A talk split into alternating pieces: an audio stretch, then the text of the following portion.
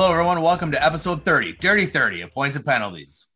We want to remind you to please subscribe wherever you get your pods and give us a like and follow on Facebook, Twitter, and Instagram at Points Penalties. My name is Josh, and with me are my co hosts Peter, Jesse, and Kevin. Kevin, what are you drinking tonight? I've got myself a Pearson Express IPA. It is a uh, 6.5% Woo. made out of uh, Henderson Brewing Company, which is out of Toronto. Nice. How's Yeah. your taste so far? It's good, Awesome. not bad. Peter, what are you drinking? Thanks, Kev. I'm drinking a Flying Monkeys Craft Brewery Optical Illusion. Ooh. Almost, almost pale ale. Almost. Once again, I don't know what an almost pale ale is, but it's pretty good. It's 5%. It's got a crazy looking uh, can, like all the Flying Monkeys stuff does, because normal is weird. That's what it says. And uh, yeah, it's pretty good. He's drinking so far. Jesse, what are you drinking? I'm drinking Hazed and Confused Juicy IPA from Muskoka Brewing. It is a 6.5. Ooh, a tie. So, Ooh, Uh-oh. nice. so I guess we'll have to throw it over to Yosh to figure out who's the winner. Yeah, see if we have an unprecedented situation here or not. Well, it's not me, boys. We have a tie. Uh oh. Uh, so I'm drinking Beer Snob Belgian Rye Ale from Shillow Beer Company. It's uh it's quite a different taste, but I I like it. My first sip was like, oh shit, this is completely different than what I've had for the last 10 episodes. And I I'm enjoying this. A strong beer, only six percent for me. We well, welcome to the club, Kev. Where were you, where were you last week?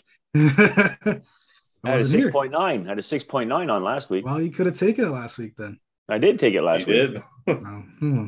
Uh, I wasn't here, so it doesn't it doesn't matter. the, the show does still go on when you're not here. You know? Shocked it does. what is back is NFL though. Jamal Adams finally gets his contract, signs for four years for $70 million. Is ends up being the highest paid safety in the NFL, which isn't much because safeties don't get paid enough, even though I think they're they're great players and everything like that, but they they don't get the money that uh, cornerbacks and defensive linemen or even linebackers, like I said about uh, Denarius Darius Leonard, who got a bigger deal. But Jamal is now the highest paid safety in the NFL, and he broke a record last year playing in only 12 games and registering 9.5 sacks as a DB. Phenomenal, man. If you have have this guy in fantasy, if you play an IDP, win you championships, man. Yeah, well, the problem is he, he- that's all he does. He can't get. He's rarely in coverage, and he's always rushing. He's like a pseudo linebacker, is what I see him as. Like he he does have some speed to him, but he plays downhill, and he plays for the stupid Seahawks. So I'm not a really big fan of him. And, and he hurt my boy Henderson last year, but he is a great safety. I will agree to that, but I think he's more of a linebacker than a safety, and should have been paid more like that. But that's just me like I said, he only played 12 games too last year and he broke the record, which is wild. Mhm. And he's also, it was his third Pro Bowl that he was named to and second team All Pro in that 12 games, which is pretty tough to do as well. So good on him. Again, not a fan of him just because he plays for a different team. I liked him on the Jets. As long as they're not in your division, you're good with them. Yeah, yeah. There's a lot of good players in my division, which and playing for different teams, which I'm not a fan of, but it is the best division in football. Now we have been tracking this story for a long time. Tim Tebow, he got his first his first uh, game since I don't even remember. It was a while ago, but he only was in there for 16 snaps. And I don't know if you guys saw some of the highlights, or more or less lowlights of what he did, but he's not a good blocker. surprise, surprise. he he whiffed on a few of them, and it was bad. But yeah, he's not a blocker. He was a quarterback, and he wasn't good at that either. But uh, yeah, so he got cut this week in the first round of cuts, so he didn't even make it past that. So everyone that bought his jersey, I'm sure they feel like money's well spent. For sure. At the at one point, the I guess everyone was getting his jersey, and yeah, so it's funny that that uh that he couldn't even make it past to the second preseason week. That's funny, man. I, it's it's pretty funny, and definitely check out those blocks that he tried to do. He had, I believe, he had one target as well. He didn't catch it, and then there was another there was another one where like he was in the same vicinity as another receiver, and the receiver like like pretty much stole it from him, which was pretty funny. I took it out of his hands. No, like so, like they were both in the same vicinity, and the quarterback threw it like in between them, and the Oh. wide receiver went and, and got it because because Tim doesn't have the reflexes. It seems like to go get it. Yeah, you got to go get it, Bo. Yeah, You got to go get it. so it was it was still funny to see him, and so that part is over, which I'm sure everyone's happy to hear because I think he's done now in the NFL. CFL, man. CFL. Probably. Right, like like I feel like he could find something there. He'll sell he'll sell jerseys and tickets probably. yeah. If he does go to the crappy football league, man, who knows? He might work his way back up. I doubt it. I doubt it, man. But Atlanta Falcons are the first team to be uh, 100% vaccinated against COVID 19. You. They finally won something. Fuck yeah. Probably the only thing all year. Although I, I got uh, Ridley in my fantasy team, so he needs to get a bunch of fucking touchdowns. That's He'll do well. the only guy I'm going to be. Uh, that's the only guy I'm going to be cheering for. Kev, you better hope that uh, Matty Ice stays healthy because AJ McCarron just went out for the year with a with a uh, with an injury. So you better Who hope. cares? Adios will be Hey, you better you better help hope he stays healthy, Jess. If you want Ridley to do good. He, he will be. He'll be fine. All right. Uh, they got uh, Arthur Smith as their, their coach now, so they'll, he, I think he'll be better. I think Ryan will make a surge here. That doesn't mean he's gonna stay healthy. Coaching won't help him stay healthy. No. Yeah. Well, Matt will definitely be trying, though. I tell He'll you be, that. he'll be trying, man. He'll be trying. And so Barkley was activated off the PUP list uh, last week, I think. Um, so this is his first like team practice against another team. So it's like a joint practice. And this is the first time he actually plays against a different team this week from tearing his ACL and missed uh, 14 games last year. So it'll be pretty interesting to see how he does. And hopefully he gets back there because he's been missing a lot of games over the last two years because of injuries. And hopefully he can resurrect his career because it's uh, not going so well for him. And the Giants have a lot of playmakers. So hopefully he can, the offense doesn't have to run through him. But I doubt it. I'm sure it will. We got to make sure that ACL is good to go. This guy has a ton of talent, but his middle name is injury. Yeah. You know, it's it's unfortunate because I'd love to see him play a full season, but I'm gonna call it now. He gets through three games next year and gets hurt again. That's Might not be season ending, but it'll be three games and he gets hurt and he misses at least a game. Write that down, Pedro. Write it mm. down. Hot take. Three games, yeah. It's hard to argue with that. Like like I said, like he missed 14 games last year, and ACLs happen. It there's nothing really you can do to prevent them in football because they happen every year. And then speaking of another injury that happened to a player that the Jets were hoping could be their pass rusher that they've been missing since like John Abraham. Carl Lawson ruptured his Achilles, and he will miss the rest of the season. And this was their big time free agent signing here in the offseason. The injury happened, and it was in the joint practice with against the Packers in the red zone. Boo. Yeah, so stupid Packers did that, but like I said, it, the, the injuries happen, and there's nothing really you can do against, especially in Achilles too. Like that stuff, you get rolled up on, and it can just rupture it that way too. Uh, so Saleh, the coach for the New York Jets, is no stranger to injuries as he had to deal with a bunch of them last year as the 49ers DC. He uh the 49ers ranked fifth in total yards allowed last year, despite not having Nick Bosa, Solomon Thomas, Dee Ford, Richard Sherman, Eze- Ezekiel um I can't remember that guy's name. Ansah, man. Ansah.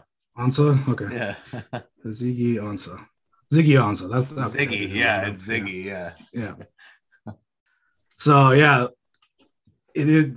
I think Saleh's a great defensive coordinator, and he can he can have a great defense, but they don't have many playmakers over there, so it'll be tough. But they might be able to get through it.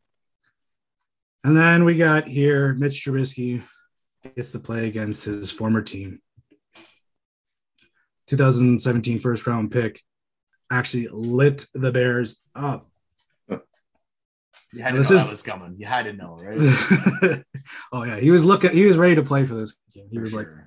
I, I don't care if it's preseason. yeah, this is my Super destroy- Bowl. Yeah, I can destroy these guys. Well, Allen's not going bet down, and they still have uh, a quarterback from last year that the Bills drafted. I think Jake Fromm, who's Mhm. supposed to have some talent as well, but he's making a case to be the number two there, which he probably will get if he continues to show out in the preseason like this. So he led four consecutive touchdown drives. Now he only had one touchdown. He had over 221 yards passing and 20 for 38. Kind of like this. I think it was actually 20 for tw- 28, not 38. I'm I wrote that down wrong. But so he actually passed pretty well, which is different for him.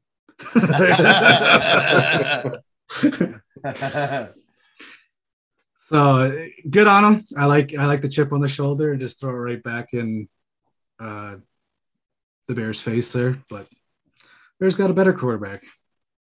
But oh, yeah, he took a quite the lick there on the weekend. He got, I don't know if you guys seen this at all, but he got smoked and his helmet went like 20 yards backwards. Great. His hairband even came off. Oh man, that guy got smoked so hard, and it was it was dangerous. But he's a tough guy. He got up, didn't play too well afterwards. Still run, which is is what he's good at. But only nine for 19, 80 yards, and he had four carries for 46. So it's kind of hit and miss. Andy Dalton had quite the decent game. He did have an interception though. Surprise, surprise. Yeah, but he, he he had a touchdown and he had a bunch. I think he had almost 150 yards. So he did play a little bit better, as he was. Well, he wants to show the fans that he's still gonna, he's gonna be the week one starter there, bud. So he's still trying to show the fans, and I believe the fans were booing him and asking, calling for the rookie at the at the We- game. Week five field starts, man. Week, Week five. five? Yeah. That late? I thought you were saying like a lot earlier. no, I'll give I'll give uh Red Rifle a little bit. I go on a hot take here. I say the Red Rifle throws up more interceptions than uh, Matty trying Well, that's not a hot take, man. because they both threw up a lot. I'm just saying that your guy will throw up more than mine this year. That's not a hot take. That's not a hot is. take. Not in Why not? Chicago, man. That is cold as fuck. Because I think I think everybody knows that Andy Dalton is going to throw more picks. Like that's not. Then It's a- Ryan? Yeah, It's a Bears run offense too. So that's you. All right, Yeah, then wait. Then you can wipe that right off then. I mean, we'll write it down. if you just- said it's a. Ryan, if you said Ryan throws more interceptions than Dalton, that's quite the take. Nah, I can't do that to my QB. That's all. He probably will, but I can't do that to my I QB. I doubt it. Like I said, like Josh said, he he doesn't think he's going to be there that there that long. Fields is going to take the field, and I can definitely definitely agree with that. I I thought uh, Josh would have more of a aggra- aggressive take on it. I thought he'd be like week two. no, I think it'll be like he'll last a little bit, but Depends if they're winning. yeah. A lukewarm take. I'll take that. Oh, shit. All right, guys, let's slide into the MLB. The Tampa Bay Rays, first place in the AL, they have a record of 77 and 48. What I don't understand about this team is how they could do, like, how do they not have a fan base? I don't get it. On Tuesday night, they had an attendance of 4,795 people, the smallest ever for a game at the Trop without COVID restrictions. This is insane. That's nuts. The previous low was 5,460 the day before.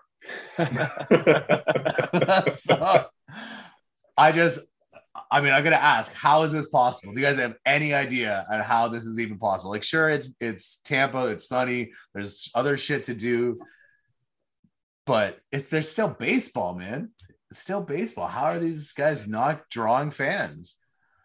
You'd think all the fucking retired people that live down in Tampa would enjoy going to see a baseball game, Yeah, especially like you got to be able to get season tickets for like fifty bucks or something. for sure. and like a They- lot of Canadian uh, people live- live down there in the su- in the I guess in the winter, but you know they, they maybe they visit their visit their summer their winter home in the summer and go down for a game. But you, I just don't understand how there's only 4,700 people, 4,800 people there. Yeah. If the Jays were as good as Tampa is, it'd be fucking sell out night after night after night. For sure, and all the bars afternoon. around would be sold out. You wouldn't be able to get into a bar either. Yeah. A Tuesday afternoon fucking three o'clock game would be full. Yeah, yeah, for sure. It's just wild. I just, I mean, it's great that they're, you know, for them that they're they're in first, they're doing well. No, it's not. It sucks. Well, I mean, obviously, but yeah, but it's just like, I mean, obviously, if in the playoffs, it's going to be full, but like as a player, you're like, all right, so we have to make the playoffs for you guys to give a shit. like, we had we'll, four, we'll see when the playoffs actually hit. When how many people are there? I mean, it'd be crazy to see them, you know, get past, you know, they're obviously they're probably they're gonna get the buy at this point, and or the bypass The the buy. not What? the buy, the wild card. It's like a buy. The wild, you play the wild card team. It's one game. Yeah. You don't get the I got the buy buy. I got seated. Yeah. I do have a I do have a theory of why no one's showing up. All right. NFL started, bud. And and Tampa Bay is back. Yeah. I mean, yeah, but you can't go and see anything. I guess uh, just the the preseason, but it's still only one one game. There's a still week, tra- like- there's still you can go to the training camp and stuff like Yeah, yeah. that. And yeah. so you can you can definitely go to that. And they're clearly more hyped on football out down there and having B Rad and everything. yeah but what was happening in the NFL on Tuesday night? Is there a game? Is there anything? Training camp, bud. Yeah, right. Exactly. exactly. Tuesday night, and, and they get 4,800 people. Uh, they were all day drinking, couldn't make the game. yeah, yeah. Okay, so it's not quite as many as 4,800 fans, but Joey Votto becomes the fifth player in Reds history to hit get 2,000 hits. He's pretty close to that that capacity crowd there in Tampa. So on Monday night's uh, 14-5 victory over the Cubs, Votto did get that 2000th hit. He joins other Reds, Pete Rose, Barry Larkin, Dave Concepcion, and Johnny Bench. Joey Votto has reached career milestones in home runs, RBI, and hits this season, and he also becomes the, just the second Canadian to hit 2000, joining just Larry Walker. I got a cool story about that I saw online about Votto. So they asked him what he's going to do with his uh, 2000 uh, ball, and he said, "Well, I was going to do the exact same thing that I did with my uh, first hit in the MLB was uh, give it to my dog, Yeah. but his dog passed away earlier this year, so couldn't do that. I guess it was more of a somber one, but still, it was it was still funny that he gave his first career hit in the MLB to his dog. Yeah, apparently his dog was being a pain or something at the time, and he just wanted to Oh. settle him down. He's like, "Here's the ball." And you know, he just tore it up. Oh yeah, sure. yeah, for sure he did. yeah, I, I saw that too. He was talking about um, that on uh, on TSN. He was sitting there doing his little speech about it. It was pretty cool. So do you think he's going to pass Larry Walker? How many does he have? Larry Walker has uh, 2,160. Mm, Mm. That's gonna be tough, man. It's going to be two years at least that he before he Yeah, reaches that. and that's why it's tough because of the age, right? Like, Votto's not a spring chicken anymore. Fuck. I'm gonna go with no. Just that's a lot. Yeah, a lot I think so. though. Yeah. I don't know, man. If he continues to play in Cincinnati, like that's a that's a hitter's ballpark. Yeah. It's just hits.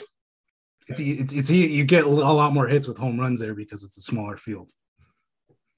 Yeah, yeah, but home It's runs just don't. hits, right? Yeah, it's just hits. So a bigger field would actually be more advantageous for I mean- singles. Not if not if you're in, you're getting up in that age and you're dwindling in power, right? So you kind of need that smaller ball field. I Yeah, mean, fair. Jesse's kind of right. Like a, a hit that might not get out would be caught, which wouldn't be a hit. So it's Right, that's what I'm getting at. Yeah. But uh I don't know. I kind of want to see it happen for sure. oh, I definitely want to see it happen, but it's a tough one. It's a tough Mhm. one. It would be a tough one. What is he like 36 or something like that? He's yeah, I'm not sure 100, percent but So he needs two years. yeah, it's still gonna be tough. I mean, Well, I, I'm gonna say I think he does it, just because he's been one of my fan favorites for a while. Just because, even though he plays first base, hey, any idiot can play first base, and but uh, yeah, he, he was quite. He was always a good hitter, and it was always awesome. To just wish. Hopefully, he has more time. Yeah. So, fun fact about Votto: the last four times uh, the batter in front of him, Nick Castellanos, has been hit by a pitch, Votto has homered the last four times. So, Wow. word word to those pitchers: don't hit Castellanos if you don't want to give up a homer by Votto. Yeah, but yeah, Castellanos should start getting boosted to fucking lean in, lean in a little more. for sure. Take one for the team, buddy. Yeah, Ex- but Castellanos is a good hitter too. so Yeah, you don't, for You don't want to get him getting injured. Like he's definitely a better hitter than Votto. It's just a joke, Jesse. Uh, Just saying for the future, man. I don't want. I don't want good players getting hurt. All right, your heart's in the right place. I'll give you Yeah. that. All right, Caleb Johnson, Diamondbacks pitcher, was ejected from Wednesday night's game versus the Phillies after a foreign substance check. The glove was confiscated in the eighth inning by the third base umpire. Johnson argued that he had to be strained by argued and had to be strained by the D-backs coach. Ump said that there was a couple suspicious spots on the glove. The pitcher had then said that it was just dirt and there was nothing to be worried about type thing. It was like I said before, was arguing. So he was also checked in the sixth inning, no issues. And the glove has since been sent to New York for examining to see if it is a foreign substance of sorts. Send it to the lab. Yeah, exactly. So far, only Hector Santiago of, of the Mariners uh, has been the only player suspended for foreign substances. And we've all heard and seen about uh, the antics of the pitchers when when they want to check them out. They drop their pants and Throw belts. girl belts, do whatever about their uh, the foreign substances, which is pretty funny. But So he was never ejected, right? no, he was ejected. He was ejected. He was ejected. Yeah, for having a dirty glove. for having a potentially just muddy, dirty glove. Yeah, for sure. I mean, you never know, but until they do examine this, so once they examine it and say it's a it is a foreign substance, then he'll probably get that. I mean, I would assume he's going to get that 10, 10 day fine Oh, for sure. If it's or not uh, fine suspension. yeah, for sure. If it's uh, if it is a foreign substance, but I hope it's just dirt, so he can throw the dirt back in the ump's face and say, "You really kicked me out for having a dirty glove." Or the next Really? time he's up there pitching, he's gonna rub as much dirt on there as possible. He's like, "Come check it." I'd bring. Uh, I'd be in the dugout with like some cleaning supplies, like a Yeah. master eraser and shit. Just, just making sure, Rumpy. Just making sure. Got to keep it clean. he goes, he goes, all I know now is now I have to work in a new glove because that was the only one I had. Uh, Uh, that was pretty funny. He's just concerned about the future. Whatever. You got my dirty glove, my worked in glove, but I'm probably not going to get it back before my next start. So see how he plays defensively do next next game. No, he's a pitcher. Yeah, exactly. And our Blue Jays. Ooh, Yeah. Yeah. Played two series, short series versus two sub 500 teams and come up with one win out of the five games. ooh. 0 and 2 versus versus the Nats, 1 and 2 versus the Tigers. 64 and 57 on the season, fourth place in the AL East. That's brutal. That's horrible. The Nats just got rid of all their players too, so they're playing with like minor leaguers. oh shit. Yeah, this was a this was a two series a week that they needed to win at least the three games. Like they needed three games out of this, at least.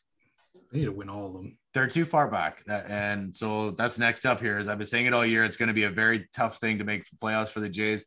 And I'm saying right now that there's no way they make the playoffs. No Yeah. chance. I'm with you. I was saying before that uh, I think just before the trade deadline that they were going to finish third in the division, and if they upgraded their pitching, they'd finish second. They did upgrade the pitching, but yeah, they just shit the bed since. Well, and it's that, and Tampa's been playing lights out. So you know the the to, to get up to the AL East, I know they don't have to get all the way to the top, but to chase, they're 11 games back. That's that's tough to to recoup at this point. And even the four and a half ga- uh, back of the wild card is is a tough goal with the teams in front of them, especially the Yankees. The, my pick, the ones that you guys fucking chirp the fuck out of me, and look at them now. They're kind of on fire. I'll still chirp the fuck out of you. 'cause you picked the Yeah. Yankees. All or the right, Blue I'm shit. Gonna The get a point. I'm getting a point, motherfuckers. Hey, hey, my, Atlanta's gonna be there too, bud. Yeah, they Yeah. will now. That's crazy that they've come all the way back. Yeah, lo- they lose Acuna, and it's like, oh, we should probably start trying now. Yeah. I mean, let's be honest. One of us made the right choice, and it wasn't any of you folks. It was this guy with the Dodgers going all the way. Who's in a Did wild card oh, spot? yeah, a wild card spot. Yeah. Don't you worry. Don't you worry. There's, there's still, Did you see the last uniforms? How ugly blue they were. That- I love those jerseys. That was jerseys, man. disgusting. That Los was, Dodgers, man. that was that was horror awful. oh, I like those. Oh man. Mm-mm. All right, blue jerseys. Stand with the Blue Jays. George Springer on the fucking IL again. Third time around, this time with a sprained knee. Charlie Montoyo says he's doing better than expected, but once again, as per the past two IL stints, has no timetable for his return. this could be a short-term thing, like they've been saying all year. Probably won't be. Oh, they'll Good. run him, they'll run him back, and then he'll get hurt again. yeah, Yeah. just shut him down for the year. Fuck it. Uh, it sucks. like when he's in, he's been on fire. He's been great, but he just he's been getting hurt. Like I don't know, man. Maybe he needs to drink some more Canadian fucking milk or something to strengthen up those bones and whatever else he can do. Maybe the Ontario milk in a bag is fucking him up. yeah, maybe. I need a jug. All right. Uh Triple Crown Watch. This is gonna be the last installment on the Blue Jays update until uh Vlad does a little better, gets his shit together, and actually pushes this. He's sixth in average at 309 behind Trea Turner at 324. Second in home runs with 36 behind Ohtani with 40. Seems to be so far walking away with this. Uh, and he's second with our in RBI with 89 behind Jose Abreu, who has 92. I hope he can come back and make a push for this again, uh, as he did earlier in the season. But he's going to need to get his shit together with hitting, and obviously that's going to help the Jays. Maybe some of the other guys need to get their shit together so it helps out Vlad. But I still don't think he's going to get it. It's it's too far out, and then that's a that's a lot of points on uh, on the average there for him to make up now. Yeah. Yeah, the, the Jays have a better chance getting the playoffs and him winning the Triple Crown. yeah, that's probably true. and so this upcoming week, seven games play every day. Four versus the White Sox at home, and then three versus the Tigers in Detroit. This is uh you know, you gotta win. I got you gotta win four here. Gotta win four games out of these seven. At this point, you, you gotta win all of them. depending what you're trying to do, if you're trying to make the playoffs, you got to win six of those seven. Uh, No, I agree with Jesse. You got to win them all. Like it, that, this is brutal. Yeah, you got to win all every single one now. Or you just pack her in and lose. And I mean, I know draft spots aren't as important in baseball as they are in, uh, you know, say football or basketball, but Or hockey, yeah. Yeah, or Or hockey. hockey. Well, hockey's pretty big if you start tanking. we'll see. We'll see what they do. I hope uh, just for the sake of the rest of the summer, and we can at least cheer them on.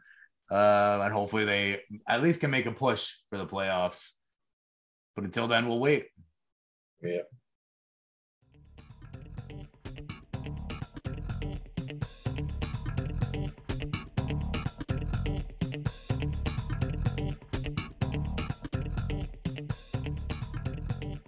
This week's points and penalties MVP is Miguel Cabrera.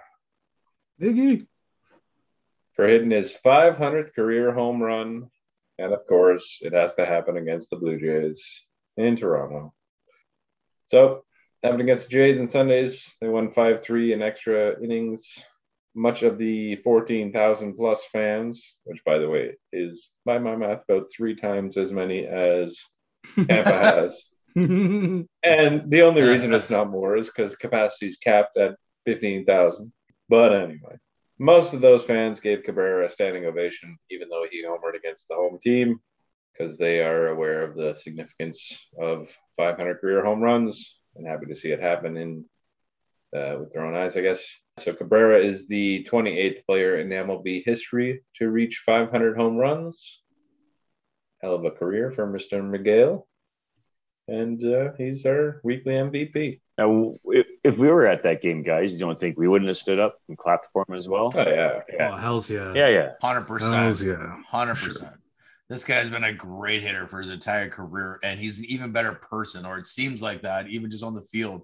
He was messing around with Shohei the last time they played. Uh, they played LA. He was pulling his his gloves out of his Fucking back pocket and stuff like that when he was on on base. It's just and he, he's just a fun guy, you know. And when you've been in the league for that long playing first base, you know, you you get you get to be more comfortable with fucking around with guys and, and having fun with them, and you you know you make a little bit more jokes than than a guy that's over there here and there. So no, I I, I don't think you're gonna find anybody in the league that says that this guy is an asshole or anything to that effect. Uh, I think he's a pretty solid dude, and his legacy is gonna carry on with his 500th uh, career home run. Yeah.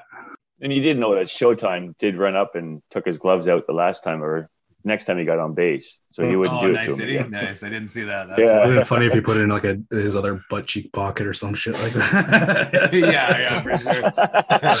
but no, it's it, it's awesome to see, and yeah, I would have definitely given been part of that standing ovation for sure. Oh yeah. Last Triple Crown winner, Yeah. as we were talking about the last couple weeks about Vladdy being that, and how we're not, he's not going to happen. But it's not an easy task to be able to do that. And No. Oh, he's- hell no. he is one of the few that have done that. I bet you Triple Crown is is even more luxurious than getting the 500 home run. Oh yeah. For oh, yeah. I wonder how many guys have actually won the triple crown versus the 28 guys that have hit 500. You know, I never looked into that, but I'll bet you it's less triple or less triple crown guys. No question. Absolutely. The question would be it would be uh, between Triple Crown winners and 3,000 hits because I think the 3,000 hits are, are less. Mhm. There's less people that have hit 3,000 hits than 500 home runs. But congratulations, Miggy, MVP for this week. Cheers. Cheers. Cheers. All right, guys, let's jump into the NBA. Not a whole lot going on. Uh, there was a couple trades. The Clippers trade Patrick Beverley, Rajon Rondo, and Daniel Oturu to the Grizz for Eric Bledsoe. The next day, the Grizzlies trade Patrick Beverley to the Timberwolves for guard Jarrett Culver and forward Juancho Hernangomez. Nicely done. That was Yeah. awesome. um, nothing too crazy here. Like, I don't mind Patrick Beverley. He's an all right player. Same with uh, Bledsoe. But I think Bledsoe's got a little bit more of a future. And you know, the Grizz here moved some guys around, and they got they got a couple of young young players. I know Jarrett Culver is going to be pretty good. He's he's got a lot of talent. And I don't, I'm not sure too much about Juancho Hernan Gomez. Fuck, I fucked it up. Can I do two in a row?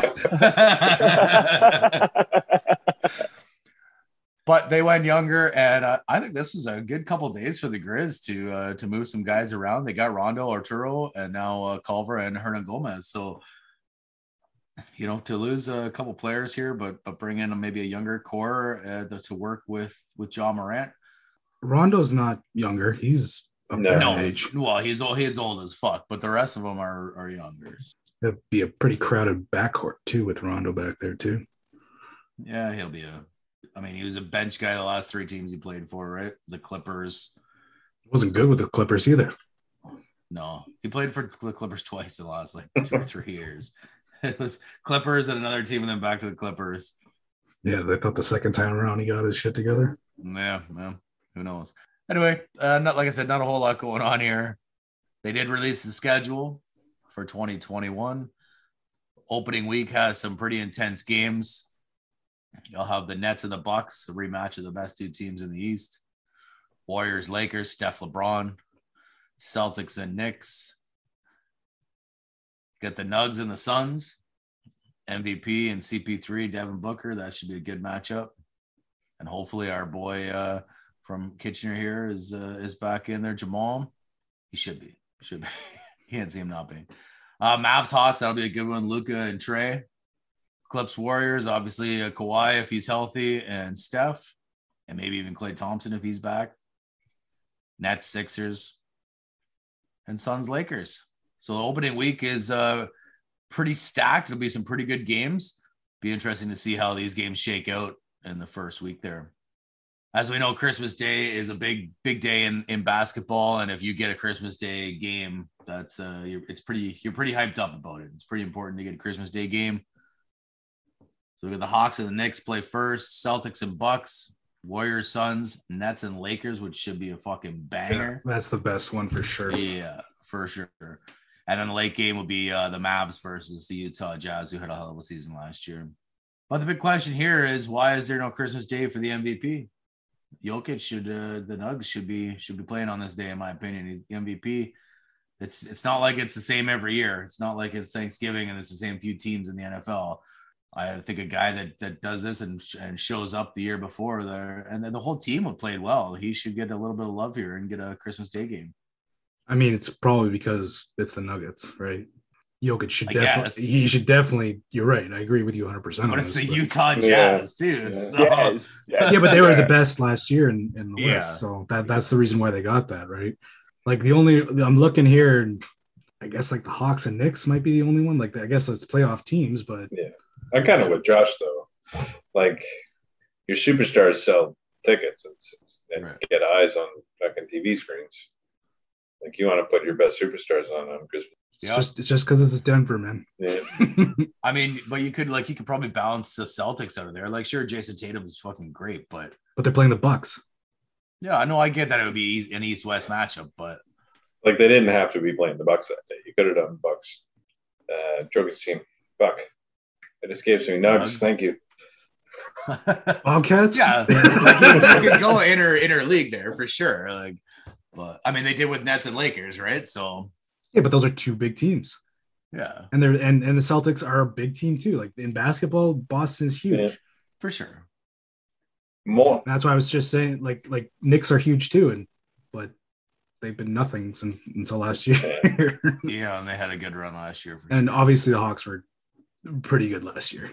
Mhm. More importantly, no more game for the Raptors. What the fuck?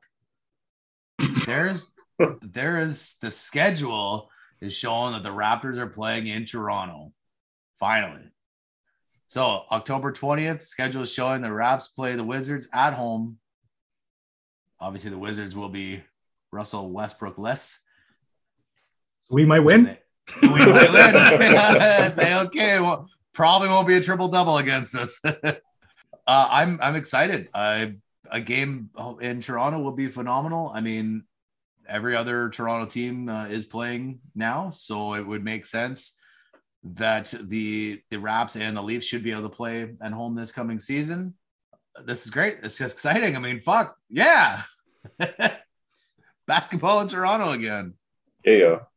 Next up would be November 1st against the Knicks. That's the NBA's 75th anniversary, and it's at the Knicks. And I think the NBA kind of fucked up here. This game should be in Toronto, considering that the first NBA game was in Toronto. Why wouldn't you want to have a redo uh, 75 years later uh, in Toronto? But Maybe that's the reason why they involved them. well, I mean, and so they should. But give us a fucking game right here in TO. It's the Knicks, man. They get whatever they want. Fuck the Knicks. December 28th, just after Christmas, versus the Sixers. Danny Green will return to Toronto, and he has opted not to receive his ring until he can do it in front of Raptor fans. And I thought that was a pretty sweet thing to do. You know, That's cool. really, he hasn't gotten his ring yet. right. Yeah, it's been two years. That's a long time to wait without getting your fucking ring. Like he already has his Laker ring from the from the next year. Jesus. Um, so I I thought that was a pretty sweet thing when I read that. I'm like, wow, that's that's very uh, honorable of Danny Green to to wait it out and to be able to accept and and celebrate that win with the fans one more time, even though he wasn't a huge huge contributor offensively. Uh, he did, you know, he does hit the a key three ball, but he's a great defensive player. I think he was more valuable for us than he was for the Lakers. Oh, for sure he was. For sure he was. And and that and that's why I would think this would this ring would ring better for him more or less because he was he was a better player for us than he was with Mhm. the Lakers. more influence and whatnot. Yeah, and I I mean personally, maybe it is a better, better, bigger ring for him.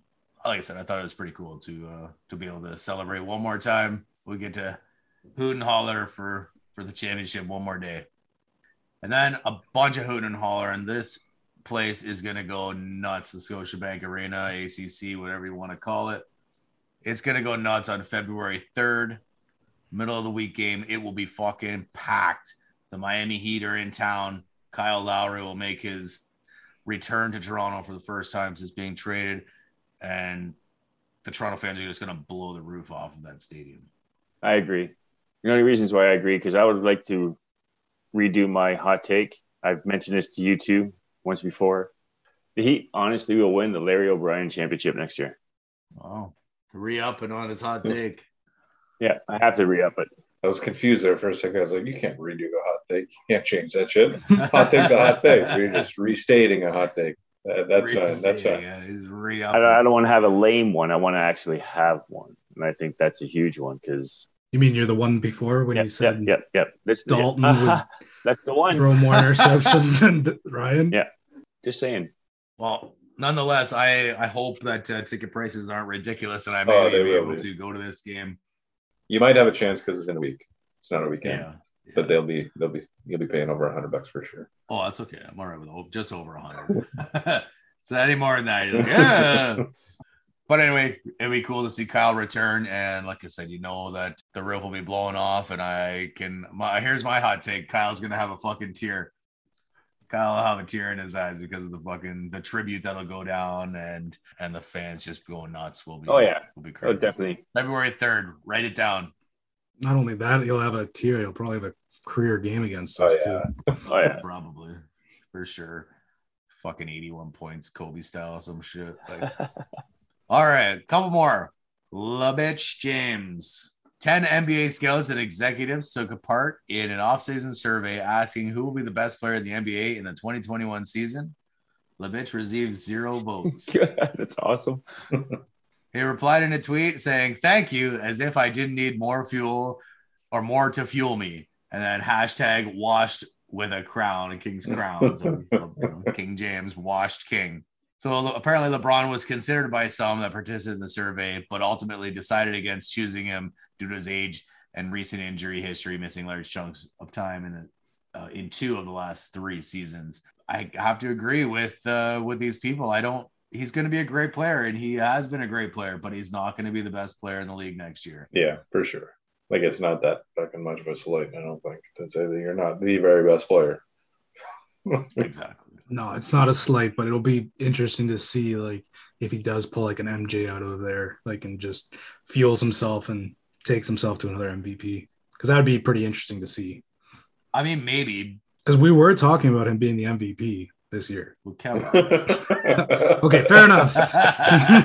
but, but if there is still talk about it, so KD and Giannis split the survey down the middle, five votes apiece, as uh, who these these execs and scouts think are is going to be the best player next year, and that's hard to argue with. Is there any other players that you guys would throw in there?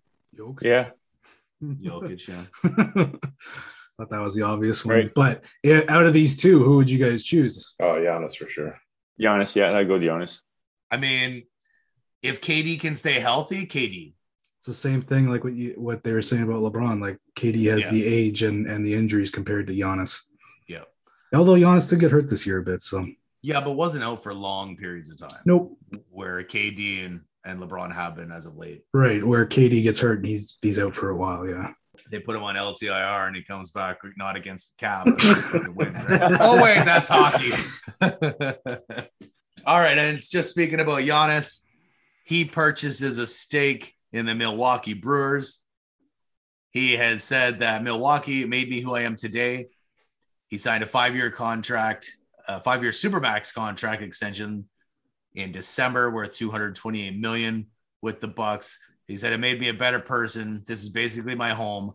I've become a father here. I've become a leader here. I've become a champion here, and I want to be involved. I want to be involved in the community as much as possible. I know Milwaukee invested a lot in me, and I want to invest a lot back into the city of Milwaukee.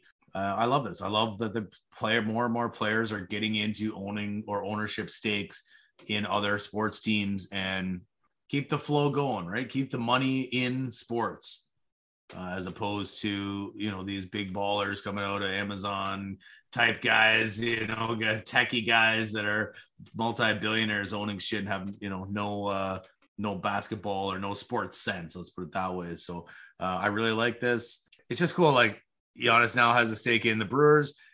You've got A Rod who's got a stake in the Bucks. You know, we've talked about LeBitch owning part of uh, the Red. Sox, but that's yeah. that's across the country too. Like you could also say about uh, Patrick Mahomes in KC Royals, and I think yep. he did KC Sporting as well. Sporting, yep.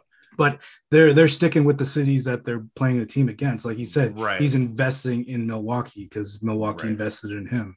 So yep. it's kind of nice that like A Rod and Mahomes and and uh, now Giannis have done it with the city that they are actually playing in compared to LeBitch. Yeah, uh, Russell Wilson too with the Seattle Sounders. He's uh, he's invested in them as well. So I just like this uh, more and more. I think it's a great thing, and it's just going to going to help the leagues no matter what sport it is, and no matter who the athlete is that's involved, because they know sports in general and the the business of sports no matter what their little stake is or big stake, uh, I think it's going to help out tremendously. I really like this uh, for Giannis and and for all these other yeah, athletes. and it's usually a good investment too. Like sports teams are, yeah, it's guaranteed to make you not money. guaranteed, for not, sure. Not, nothing's guaranteed, but it's a it's pretty, pretty, pretty much guaranteed. Chance, yeah. Everyone, that's why everyone's getting into it, right? Because you don't see a lot of ownerships switch over unless there's some sort of scandal for sure. Even in Tampa Bay, you might not get a lot of seat sales, but you win championships or get close to winning championships. It's gonna sell fucking something, yeah. right? Advertising and that's whatever. just that's just baseball though. yeah, like there's like I'm sure uh the Lightning, well maybe not this year or the year before because Canadians aren't down there as much, but I'm sure they probably sell out a bunch too just because of all the Canadians that go and retire down there in Florida. Yeah, for sure. Speaking of the NHL, Peter, what do you got? Yeah, so there's a little bit happening in the NHL this week. Nothing earth shattering, but uh, starting off with Henrik Lundqvist officially announcing his retirement. There was speculation that this would happen because he has uh, he has some heart issues. I guess he tried he tried to participate in some workouts heading into the season, but he suffered chest pain with too much exertion during his workouts. So we call it quits. Wasn't COVID? Nope, not COVID. He had uh, other heart issues. Yeah, he sat out all year last year, didn't he? Yeah. And he's it, it was with Washington too, right? Yes. But never played a snap. snap. never played a never played a second on the ice. I think it's called ice time. ice time, whatever. You know what I'm talking about. So yeah, the Rangers announced uh, pretty much right after that they are going to retire Lundqvist number 30 the ceremony set during uh, the 2021-2022 this upcoming season at some point. Lundqvist is a five-time All-Star and won the Vezina Trophy as the league's top goalie in 11-12, and he retires to the record of 459 wins, 310 losses, and 96 overtime losses uh, in 887 career games, save percentage of 918, and a 243 goals against average and 64 shutouts. And he is the Rangers franchise leader in every single one of those categories. Wow. Clearly the best goalie they've ever had. It's a bit of a shame that he never had the chance to win a Stanley Cup. For sure. He had multiple chances. It just yeah, he's definitely near team, the team couldn't get him there. That's right. He's definitely near the top of that list of, of goalies that's that should have won a championship, never did.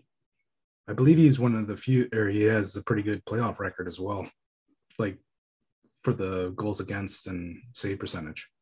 in the playoffs. Yeah, he performed for sure. Just couldn't get that championship. So I was gonna ask if you thought that Henrik was the best Ranger goalie of all time, and after seeing these stats, yeah, I, I actually didn't wasn't didn't peruse these prior prior to the show. So my question was was maybe Mike Richter a better Ranger goaltender, but no, definitely not. No, And and is anybody even remotely close to that? Is I guess the next question. And would it be Richter? Probably, but yeah, I don't know. Going back through their history, there might have been some really good goalies they had, but none of them did it as long as Lundqvist mhm. to get the sort of records that he has. How old was he? He's like 39 or something now. Okay, well, him retiring now is not a shocker either. No. Well, should we be calling him Sir? Wasn't he United? Sir Lundqvist. I don't know. Fuck. Huh. That might be a challengeable offense, Kev. Might be. Huh? But I got a negative. So, Jesse, I think you should challenge him. I have no idea about this if this is true or not. But then Jesse might get it further ahead. he might. He I don't know about that. I just don't. I don't have any knowledge of. Of I just I knew about the playoff statistics, but I thought I threw my two cents in right there. Fuck it, I'll do it. Kev, I challenge. He was never knighted for sure. I think he might have been actually knighted. Sir. He's a Sir. So, someone double check that shit. Not seeing it, Kev. I'm not seeing it either, buddy. All right. Do you know if, if he was or not? No. right. Fuck! I should have fucking challenge. uh, that's what getting a pussy or being a pussy will get you.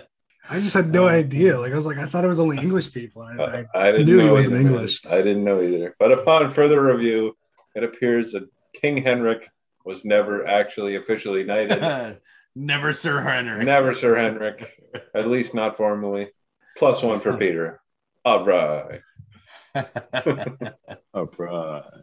that's pretty funny. Okay, let's move on to NHL jerseys and the you can't ever advertise on our jerseys culture because that culture lost because the NHL will have advertising on the front of team jerseys for the first time starting in the 22 23 NHL season.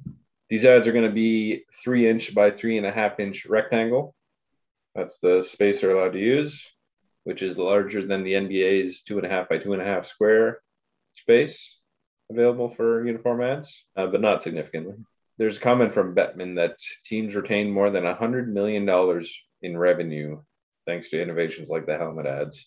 So these ads will be even more valuable, I'd say, than a helmet ad. So it's it's likely that ads on the jerseys is going to make teams a boatload of money, which is good for the league.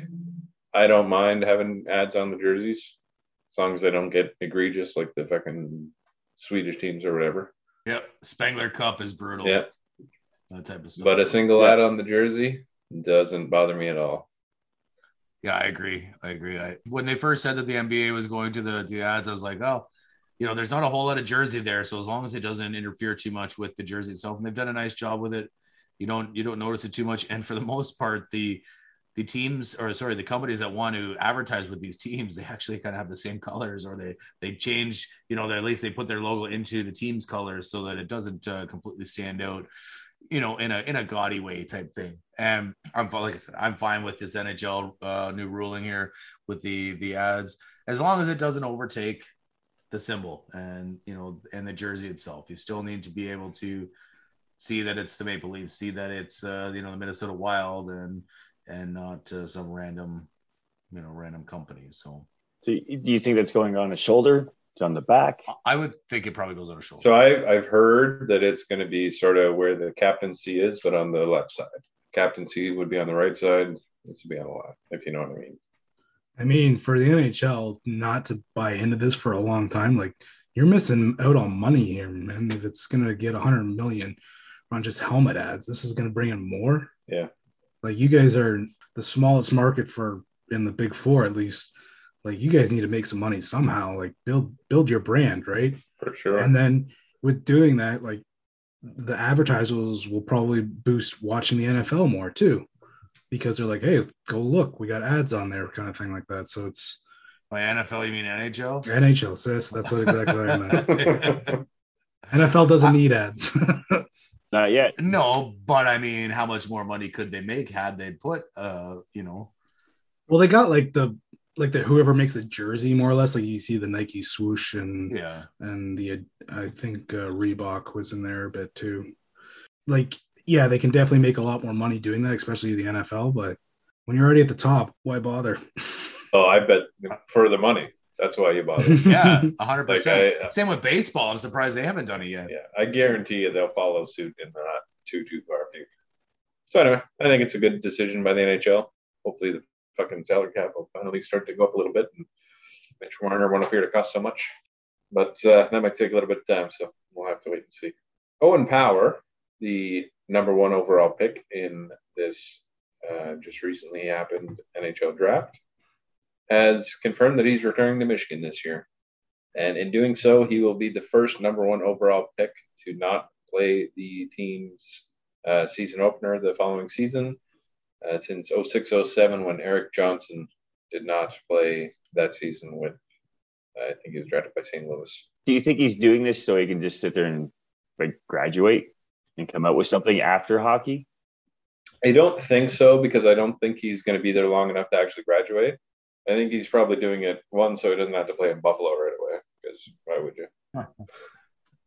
Two, because so Michigan's season got cut short this year because of COVID.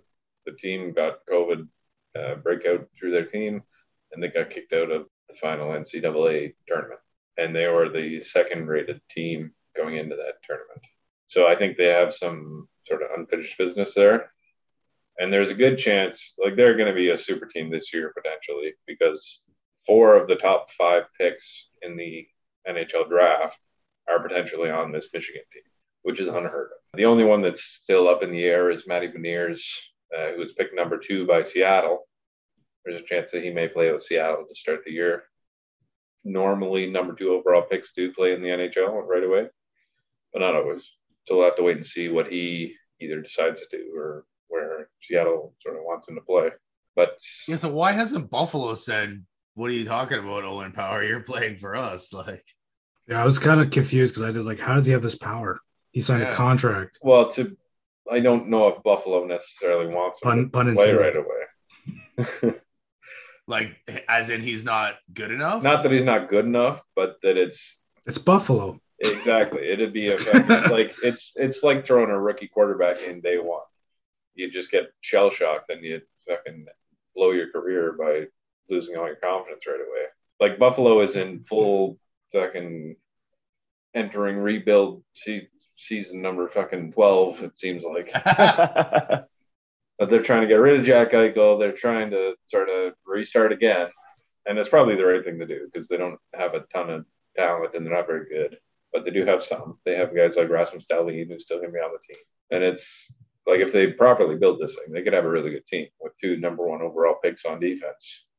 You could be the fucking best defensive team in the NHL if you play your cards right, which they won't because it's Buffalo. But I don't think they're. They know they're not winning anything this year, so I, I don't I don't blame Buffalo for not saying you're playing with us this season because why would they? They Experience, it's why, but he's he gets experience in the NCAA as well, but it's a way better league in the NHL. Right? But it's almost It's a fa- it's a slower game in the NCAA. it is, but he's also like 18 years old. It's not Yeah, like- necessarily better for your development to be in the pros right away, where you're maybe on the third pair and getting 10 minutes a game. You might be better off getting 25 minutes a game in the NCAA Hmm. and uh, sort of honing your skills a bit more. I'm more or less sink or swim kind of guy. I, I agree that there is there is a thing for shell shock, like you're saying with the QBs, but if they can't fucking rise above that anyways, you think they're going to do it later on? Like only in the last couple of years, the only one couple people I can remember for like the NFL for sitting quarterbacks is Aaron Rodgers, who I believe would have been awesome to, start with no matter what, and then Garoppolo. Yeah. that's the only two that I can think of off the top of my head everyone else like you could throw them in right away get the experience and get them going so I personally think it's a sink or swim situation. You want them to get as much experience as they can because as soon as they get the experience, the sooner they can slow down the game, Yeah, whether it be NHL or NFL. the, a bit of a difference too is that you're much younger when you're drafted to the NHL. Like he's he's an 18 year old boy, is what he is. Yep. But the rest of the number ones have been doing it. Like Uh, you said, this is yeah, this is back what like oh, 06, 07? But you have guys like fucking Nail Yakupov and other number one picks that, Hell yeah, that didn't cut it, and who knows? Maybe that's because they got tossed in too early. Maybe it's a bad draft pick. Got hit the heart the wrong way, and just like, oh my god, these guys are just going to out to kill me. Yeah. Well, there's also something to say that you always say, Kev, is keep your head up. Fucking right. Uh, Keep your head up. he's 18 But years old. Maybe he hasn't fully learned Yeah. that yet. Lindros had that problem. Yeah. That was wrong with Lindros. He had his head down half the time. Yep. Fucking Stevens over the blue line. Love that hit. That was the best hit I think I ever saw. A pirouette on the fucking face on the ground. It's amazing. You are a sadist, Kev. I'll give you that. I am. I'm sorry. I'm sorry. But anyway, I definitely think Michigan is going to win the fucking whatever the, the NCAA tournament is called, the Frozen Four or whatever the fuck. Doesn't even know what it is. Challenge! I don't fucking know. They're, they're just gonna win the NCAA. NCAA. No one cares that much, but yeah, National Championship of Hockey, man. yeah. But they have a name for the Frozen Four. I think they call the tournament. But anyway, Challenge. No, I'm just kidding. I'm kidding. I'm just kidding. Yeah, and then he'll be uh, he'll come up the next season, or he might still come up this season. Who knows? Maybe they'll say, "Fuck your college. We need you." Come up in December or some shit. We'll see. One team that's also in full rebuild mode, the Coyotes, also have to figure out where they're going to play their games. Come, uh, I believe, come next season. I think this season they're okay, but as of next year, um, they haven't reached an agreement with the city of Glendale who owns the Gila River Arena in which they play for the past 18 years. And they have been told that they will not be renewing the lease. They are going to go find some better clientele. So the Coyotes are without a home as of, I believe, the start of next season. And the ownership group have come out and say that the Coyotes are 100% committed to finding a long term arena solution here in Arizona. I kind of selfishly hope that's not the case so that Auston Matthews doesn't have an opportunity to pull a, pull a Tavares slash Kawhi Leonard and go home. While Bettman was looking into possible expansion teams and settled on Seattle, he had met with the Houston Rockets owner, uh, Tillman Fertitta, to discuss putting a team in Houston's Toyota Center. So maybe Arizona's team just moves on over to Houston, and there's maybe a little bit better fan appeal over there, and Auston Matthews won't have an NHL team to call home anymore, and will just have to be a Leaf his whole career. what do you think the chances are that Arizona maybe goes back or not goes back, but goes to Quebec City? That's what I was going to say. Quebec. You got to bring fucking something back to Quebec. I mean, it, it- it just won't happen because Bettman's a dick. It's all about the U.S. Yeah. It has nothing to do with us. I mean, until that prick's gone, you won't see any other teams come into Canada for sure. if I was a betting That's man, fucking hot take. it, yeah, if I was a betting man, I would say that they're going to stay in Arizona. They'll find a way to work out some other arena. But who knows? Maybe they'll go to Houston. Maybe they'll go to Quebec City. I highly doubt it. but who knows? Highly doubt either or Quebec. I doubt either. I highly doubt Quebec. No, no, no. I don't see Quebec, or I don't see like you know, no one. Quebec will not get one until Bettman leaves, guaranteed. Who knows? Time will tell. We'll find out. Time will tell. I'm just shocked they're able to like just we want better co- clientele. So, what clientele are they looking for? People that actually go to games. Sitting seats, yeah, exactly. don't don't take fucking Tampa Rays for a fucking So don't put an ice arena in Phoenix. Yeah, I always thought it was kind of goofy that they put a winter sport in a place that's always fucking hot. okay, hot, even mo- yeah. even moving it to Houston, like that's still the same goddamn thing. Yeah. Pretty well. I mean, yeah, they play in California, they play in Florida, they play in. It can work in southern markets. Not nearly as well as it does in northern markets, but that's The Seattle expansion makes sense, but the Vegas one, like that was a strange one. But the, uh, the only thing I can think of is all the betting that goes on there. So anyone will bet on anything, and if there's a game there, for sure they'll go for it. Well, there's always so many people in Vegas at all times, and there's always all kinds of money in Vegas at all times. So that's why, for me, it makes sense to put a team in Vegas. Right. But Arizona, Houston, like Yeah, it. Thrashers, Thrashers were in Atlanta, like Thrasher, yeah. those southern states don't make sense. Well, uh, there's a lot of southern, southern states that are successful. The Thrashers didn't work because they were salty garbage for their entire fucking time. That's why they Yeah. changed the expansion. what rules. they had Dany Heatley. What are you talking yeah, about? and Ilya Kovalchuk, and that's it. yeah, But like the California teams are successful. Dallas has a successful team. Florida teams are okay. Carolina's team's okay. Well, Florida's got the Canadians. Dallas, I'm not sure. Uh, Um, so does Arizona. Don't kid yourself. It's not as much as Florida, but there's a lot of snowbirds. in yeah, it's still it's too. definitely still a retirement place for sure. Uh, and Cal California just super divi- diverse, right? Like you get a lot of, especially people from the East Coast and stuff coming down there too. So to watch. yeah. I mean, Just you said you said you weren't sure about Dallas. We got fans in Dallas, man. They're for sure watching hockey. For sure. Right, P&P fans in Dallas. Shout out. guaranteed. And uh, Phoenix is only a quick, uh, quick highway drive from California. It's not too far from LA. It could work. It hasn't Phoenix. That's why they lost their lease. But, yeah, but they're uh, you know they're not a dead team.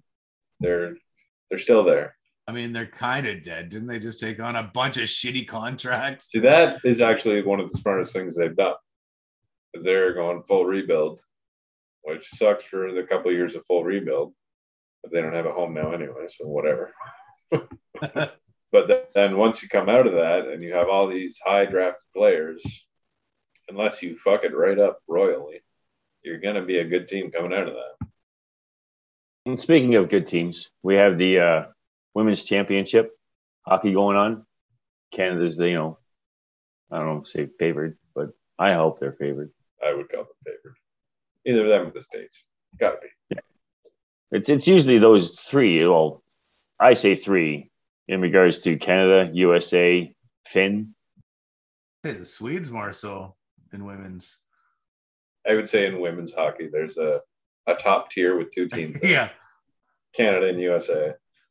And then there's everybody else. I agree. Yep. But on the uh, on Friday, we had the Czech Republic played uh, Denmark, and Czechs win six one. Canada played Finland, and they beat them five three. Switzerland lost to the USA three nothing. Saturday on the uh, games we had going, Germany beat Hungary three to zero. The stated on the site that I looked at, IHF, which we all know is it's the ROC. They beat uh, Switzerland three to one, and Denmark lost to Japan one nothing. Sorry, are these all round robin type games or pool games, or are they, are we already into eliminations? I don't think we're into eliminations as of yet. I think these are just you know figuring out your rankings. Well, I guess so because Switzerland and Denmark played twice there, so that it must be pool Yeah. play. Right. And then we have uh, today's matchups. Uh, Hungary played the uh, Czech Republic, and we had Canada facing the, uh, again, I would put ROC, but it states as the IHF Russia. And then we have the Finland and the US. And uh, those games are probably on, or one is definitely on the Canada and uh, the Russia game. Uh, getting into our crappy football league, we have uh, week week three is uh, Edmonton. They beat the BC uh, 21-16. And we had Montreal losing to Calgary 28 to 22. We had Toronto actually uh, beating uh, Winnipeg. They needed to because, you know, they lost to them for the first game and they beat them 30 to 23. They had Ottawa uh, playing Saskatchewan, which beat them 23 to 10. So it puts us up to the uh, East Toronto um, is on top with uh, two wins. Gives them four points. And then we have uh, in the West, Saskatchewan. Hang on, it's by points? Yeah, wins. Huh. I thought it was definitely going to be winning percentage. No, they just have them as wins because uh, two wins to one loss. They gave them four. Uh, and again, Saskatchewan is on top with three wins with zero losses, gives them six points. I think you should challenge Just. Please. I just have never heard of that in football before. It's because it's My a crappy football league, bud. Didn't you hear me when I started off saying this? I think you should Ew, challenge him, man. down, bud. Uh, I think you should challenge him.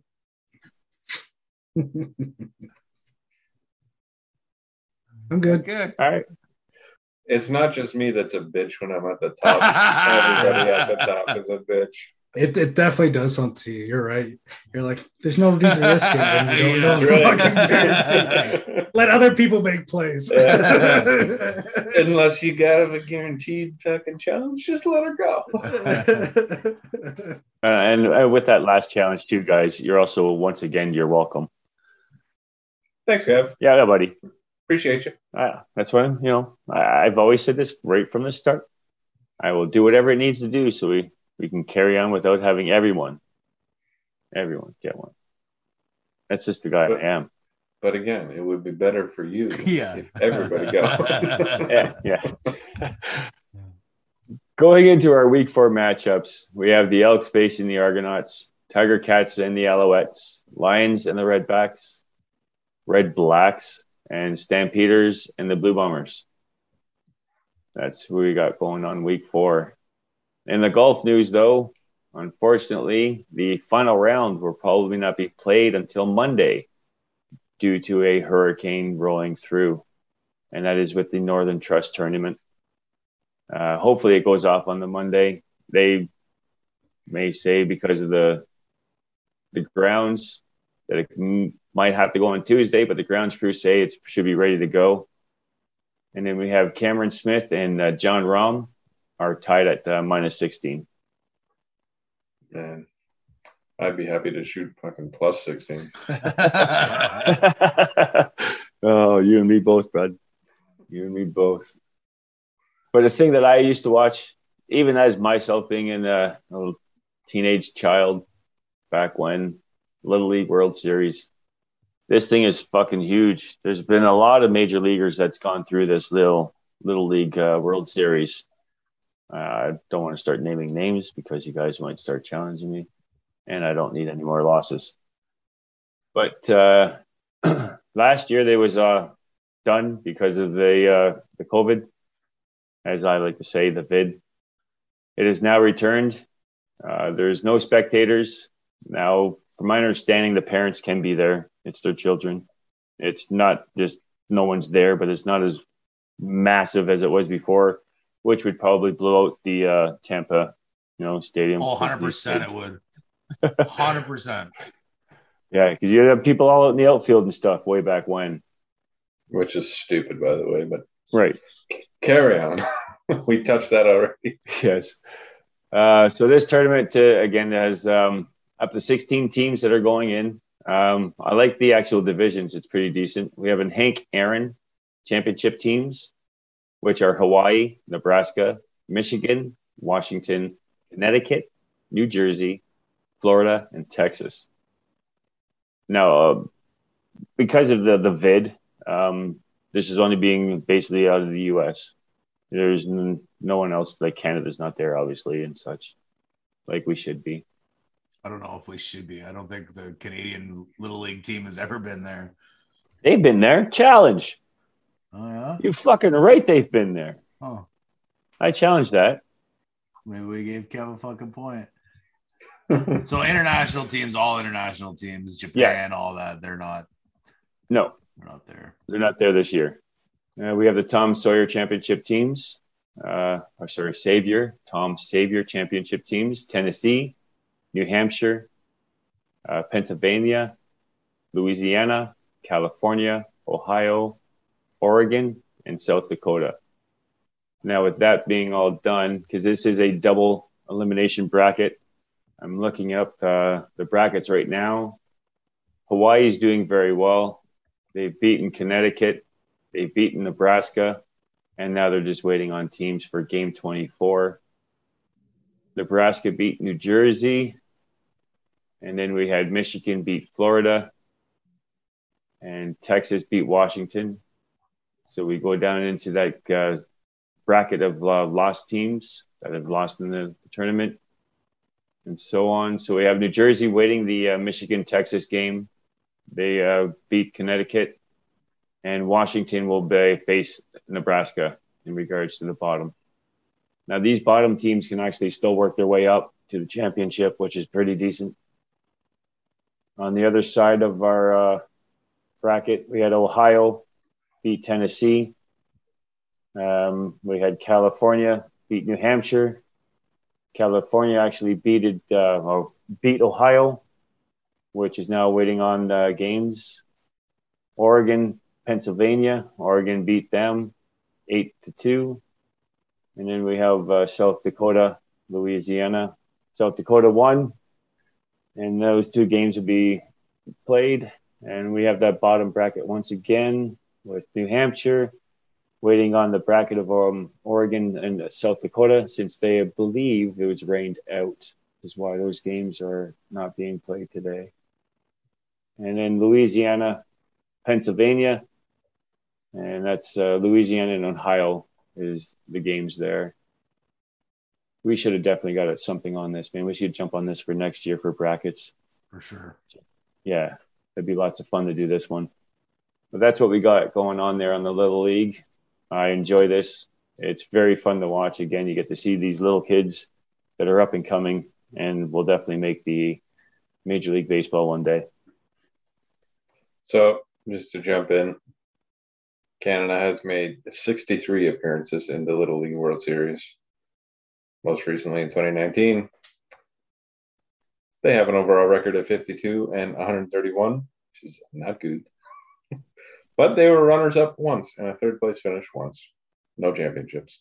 So, so Josh, sorry to say, Kev got you on that. As Kev would say, you're welcome.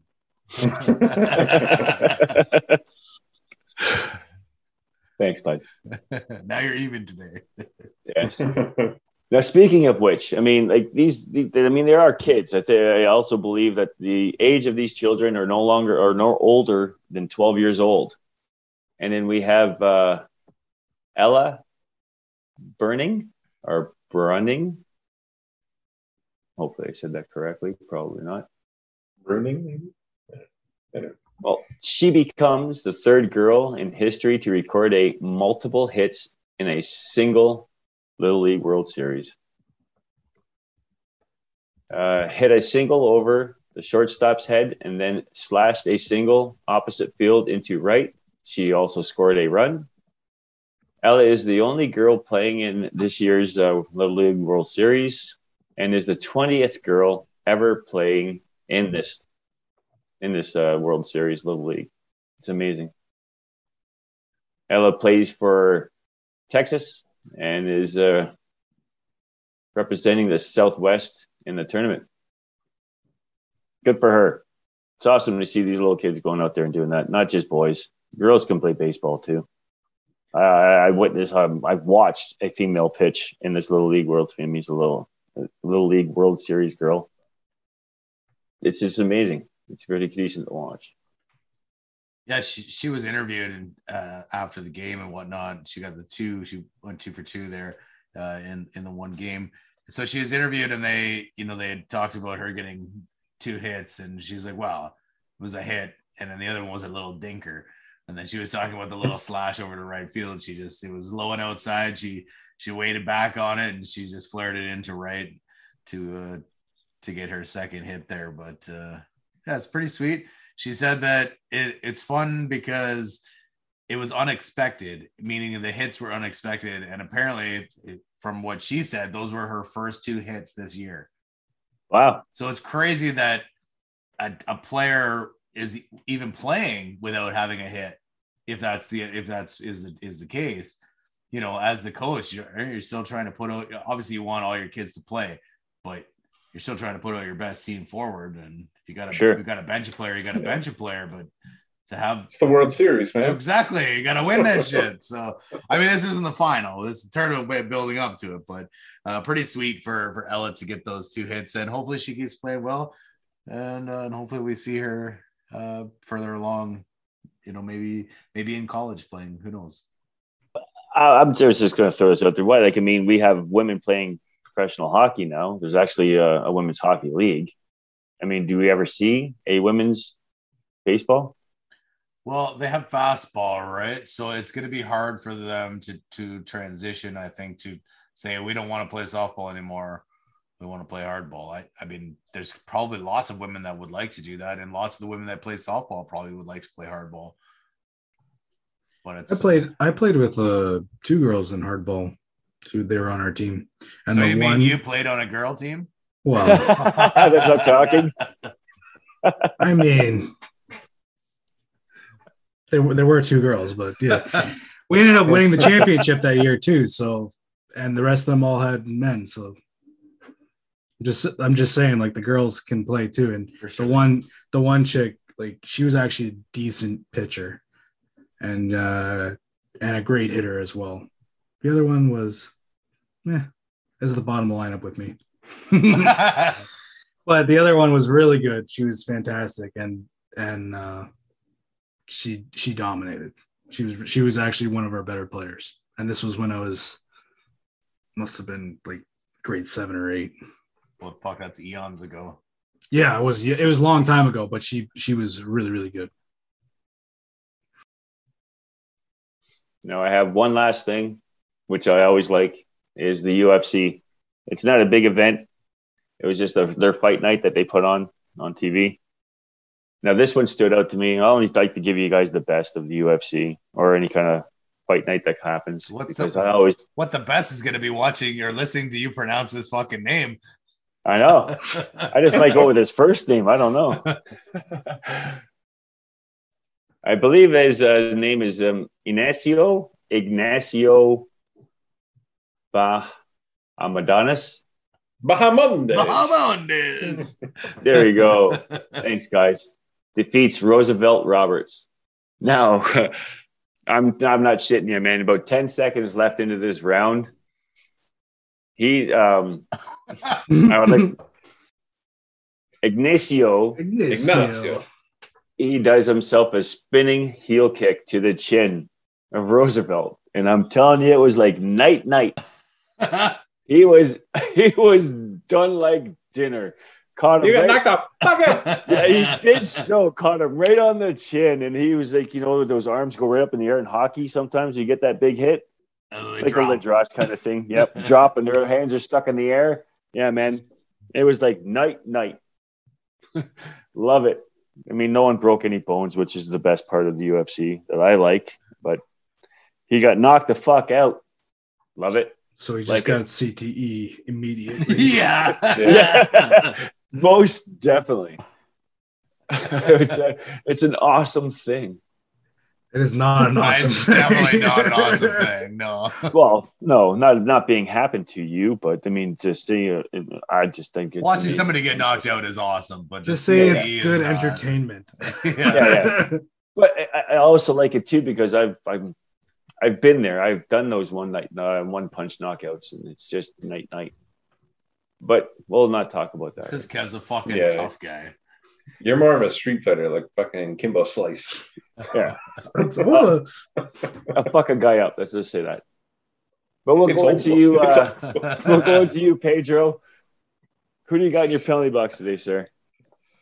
Okay, my penalty box is Bally Sports Detroit because they suspended their broadcaster Jack Morris, who's broadcaster for the Tigers, Ex Blue Jay.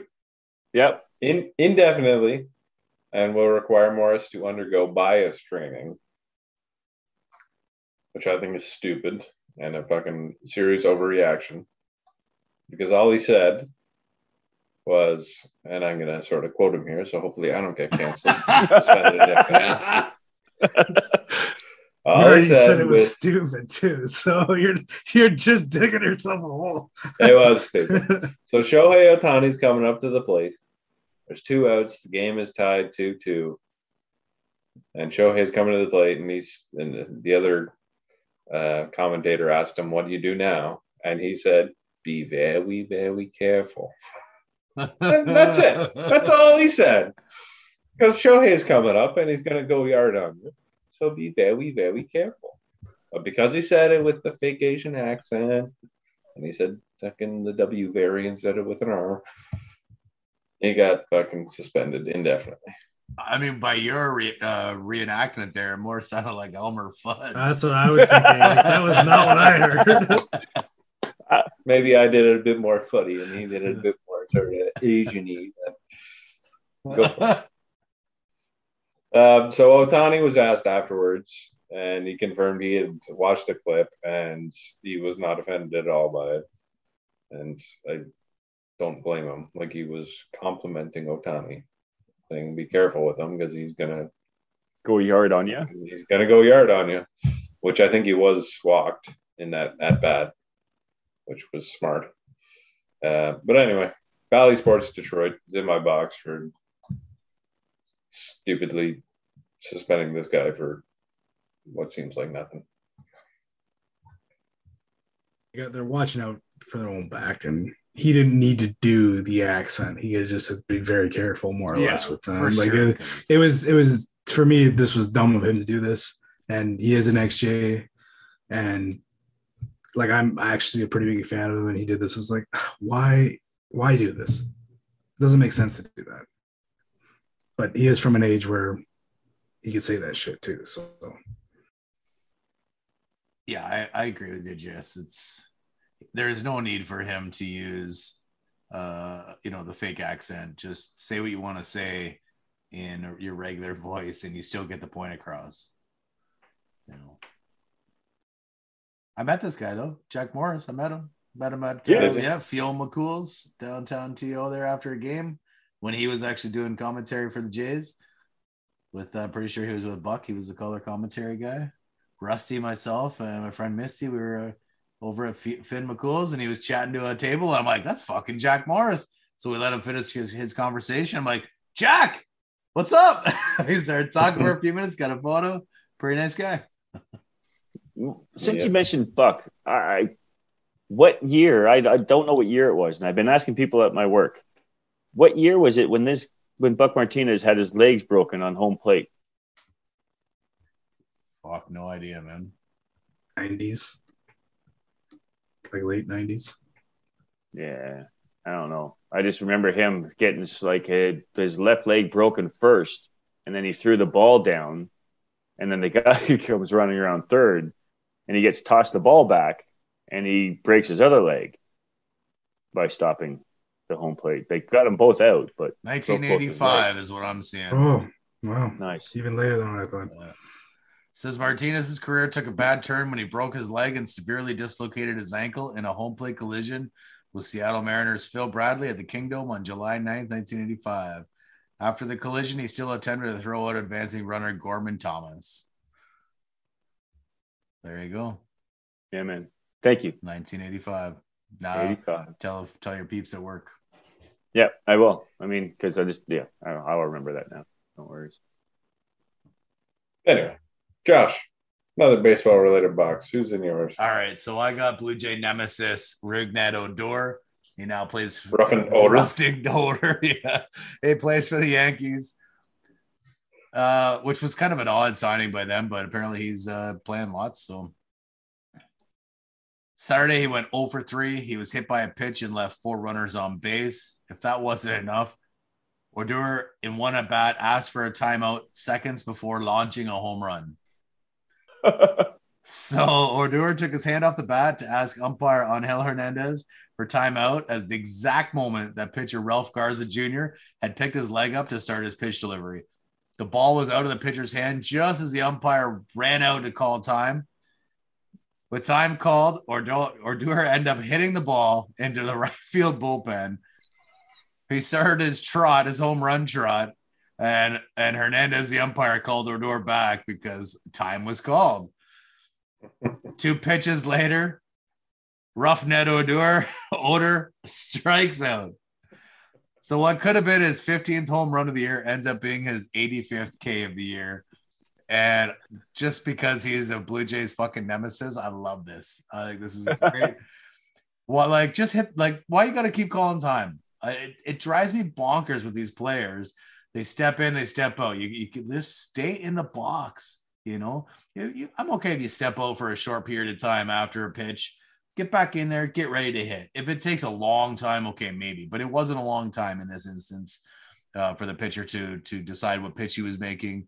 And I'm actually surprised that the umpire granted time here and I'm glad he did. and so. took away this home run. It was pretty sweet. Uh, Wasn't there a person on base as well? there was two guys on base, runners on the There's corner. two guys? Yeah, Right. runners on the corners.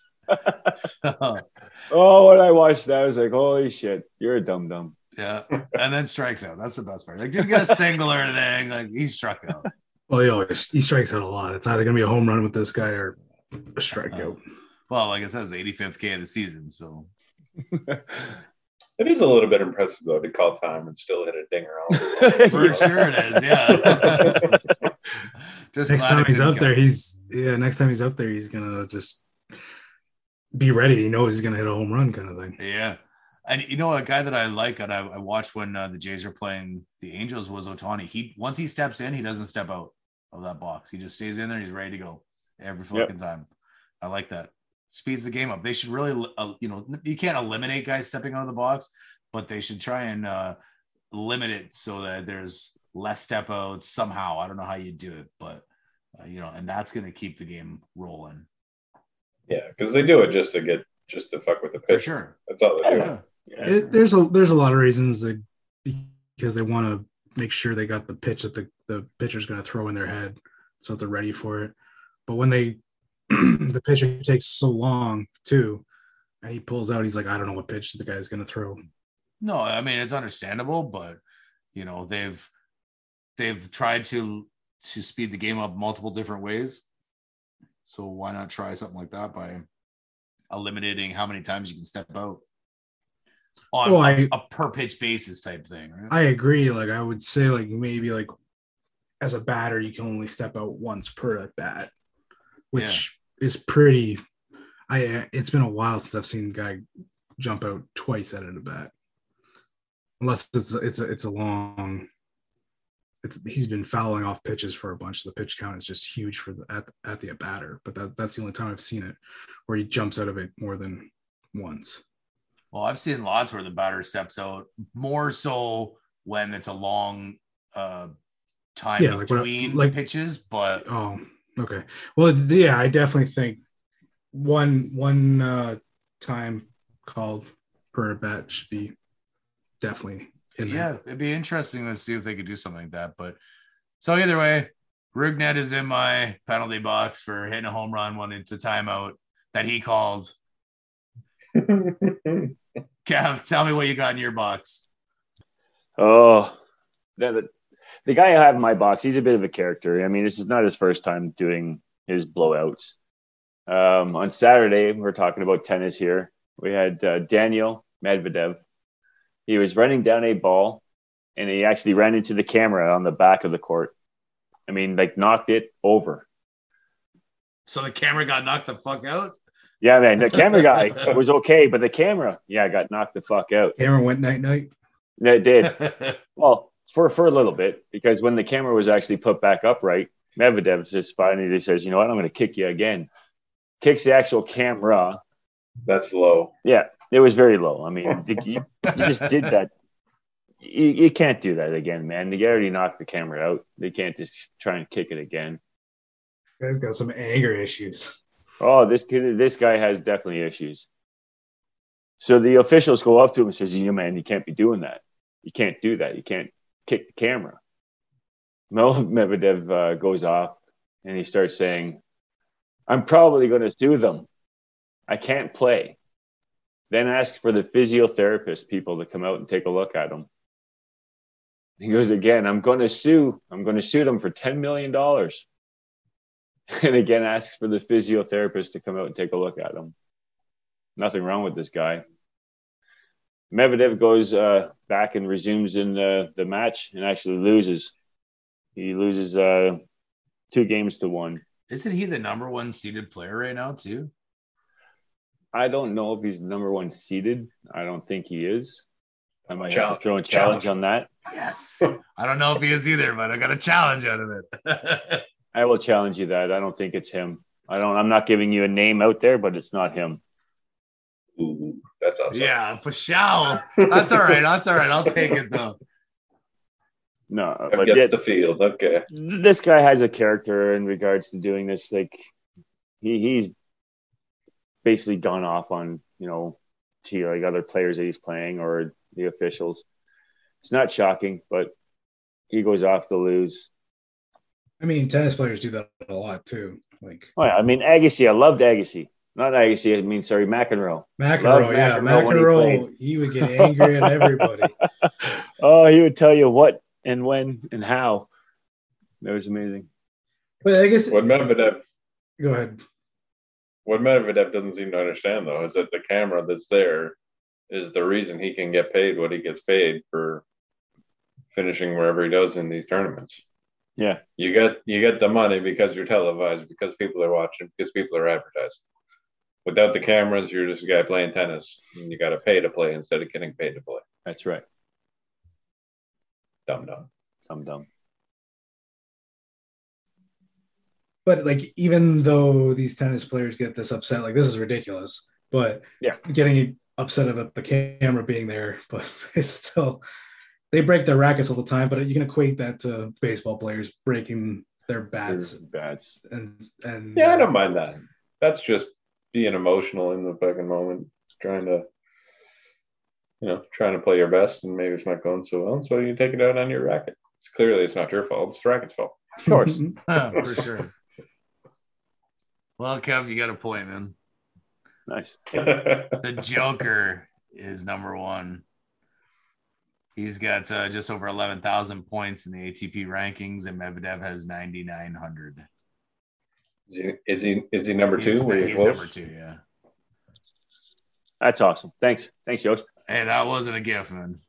No, okay. You didn't give Yeah, a well- name either, though. Yeah, Should be like half a point. half a point. Yeah. Nah, we'll give him a full point. Okay. Like He my like my points are gonna change anything, you know, whatever. Jesse, who you got going in yours? I got T.O. in mine. There's a recent interview that had happened with TMZ. He was asked if he thinks he can play in the NFL right now, and he says, "No doubt, he can play in the NFL at age 47." Oh, yeah, he's Gotta right. love the confidence. Yeah, I, I doubt. Peter does. well, I don't too. Like he hasn't been in the NFL for 11 years. The last time he played in an actual game was in 2010 with the Cincinnati Bengals, where he was with Chad Ocho Cinco. now he did have a pretty monster year. That not not monster, but he still had a pretty good year. Like for wide receiver standards, he didn't get a thousand yards, but I think he had like close to a thousand with eight TDs. So that's still pretty good for how old he was at that point. And there is an unofficial time that I that was said that or that he said that he did was he did a 440 in the 40 yard dash, which is pretty fucking fast, especially for someone at 47. and uh I don't buy it. oh, either do I. Either do I.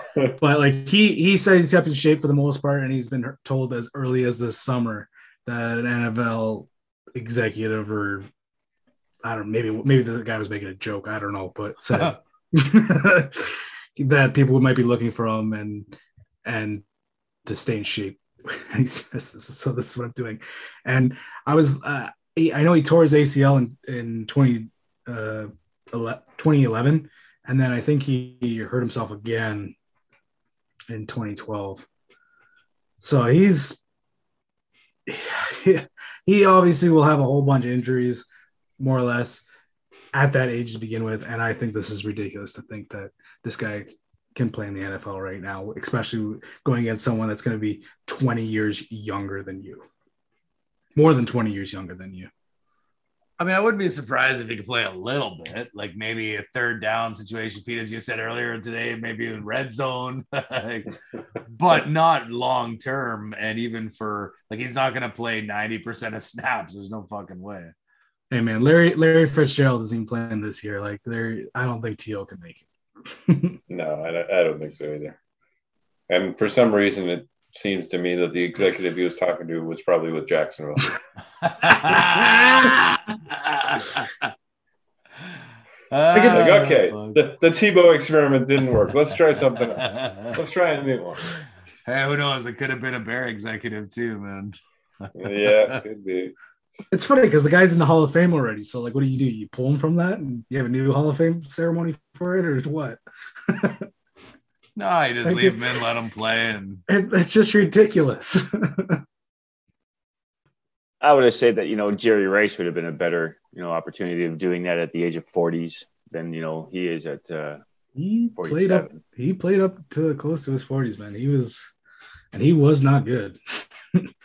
like he he was in the league for a long time, and and yeah, and he but was. He can, he can only help people at that moment, though. I mean, like really. I mean, you're only bringing in someone like that that age to sit there and help out your other receivers, wouldn't you?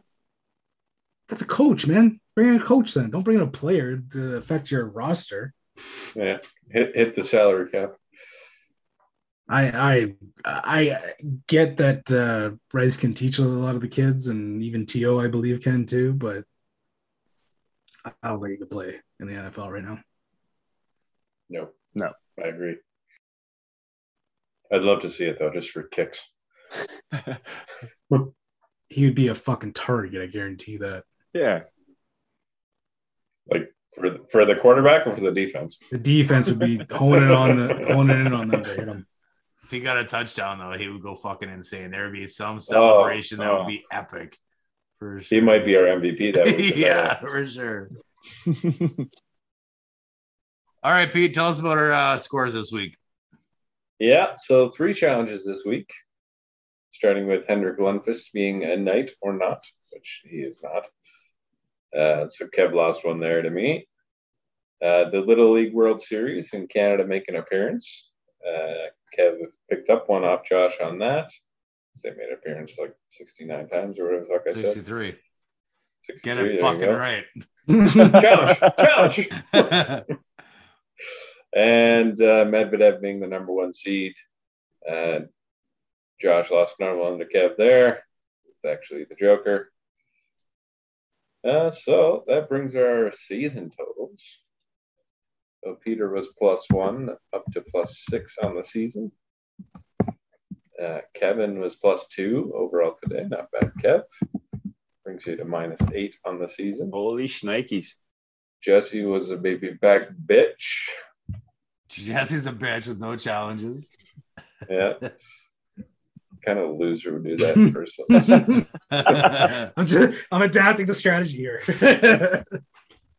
and Josh drops down to minus four. Rough day for Josh. Helping Kev out. There you go. and uh, that rolls us right into how's your drink? So, Kev, why don't you start us off? How was your drink today? The second one always is best than the first one. Uh, it was good. I mean, I'm getting used to these IPAs. I mean, it's not my faves, but I enjoy it. Yeah, decent 6.5. Again, we have a uh, Pearson Express IPA, which is uh, Henderson's Brewing, and it's out of Toronto.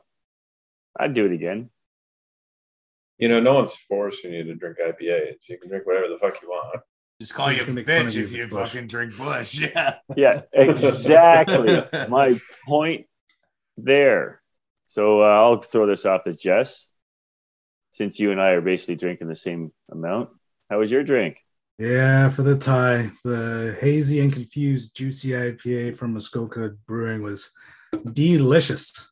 I've had this before, and I will probably have it a few more times. It was very, very good, even though it was a tie. Yosh, how was your drink?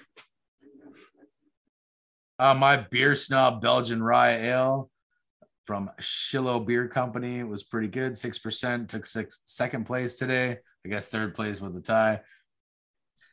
Uh, as I said before, my first sip, it uh, I was I was I was expecting an IPA, I guess, but it is not an IPA. It's a Belgian rye ale, so the flavor was completely different, but very very tasty. Uh, I really like this one, and I'll uh, I'll probably get this one again. Pete, you're the last one in Sandon. How was your drink? Yeah, my uh, Flying Monkeys Optical Illusion, almost pale ale. It was good. It was good. I liked it. It's uh, I released the Flying Monkey, as the can says. Just keep it in your uh, pants, bro. Keep it in your pants. It's okay. The camera, you can only see my face, so whatever happens, you know, don't don't worry about it. But yeah, Flying Monkeys is good. Flying Monkeys is always good, and uh, cans are always fucking crazy as fuck. So they're fun. It was pretty good. Right on. Well, glad you guys enjoyed your beers. So for everyone here Points and Penalties, I'd like to thank you all for listening. Please subscribe wherever you get your pods. Give us a like and follow on Facebook, Twitter, and Instagram at Points Penalties. And until next week, Stay out of the penalty box.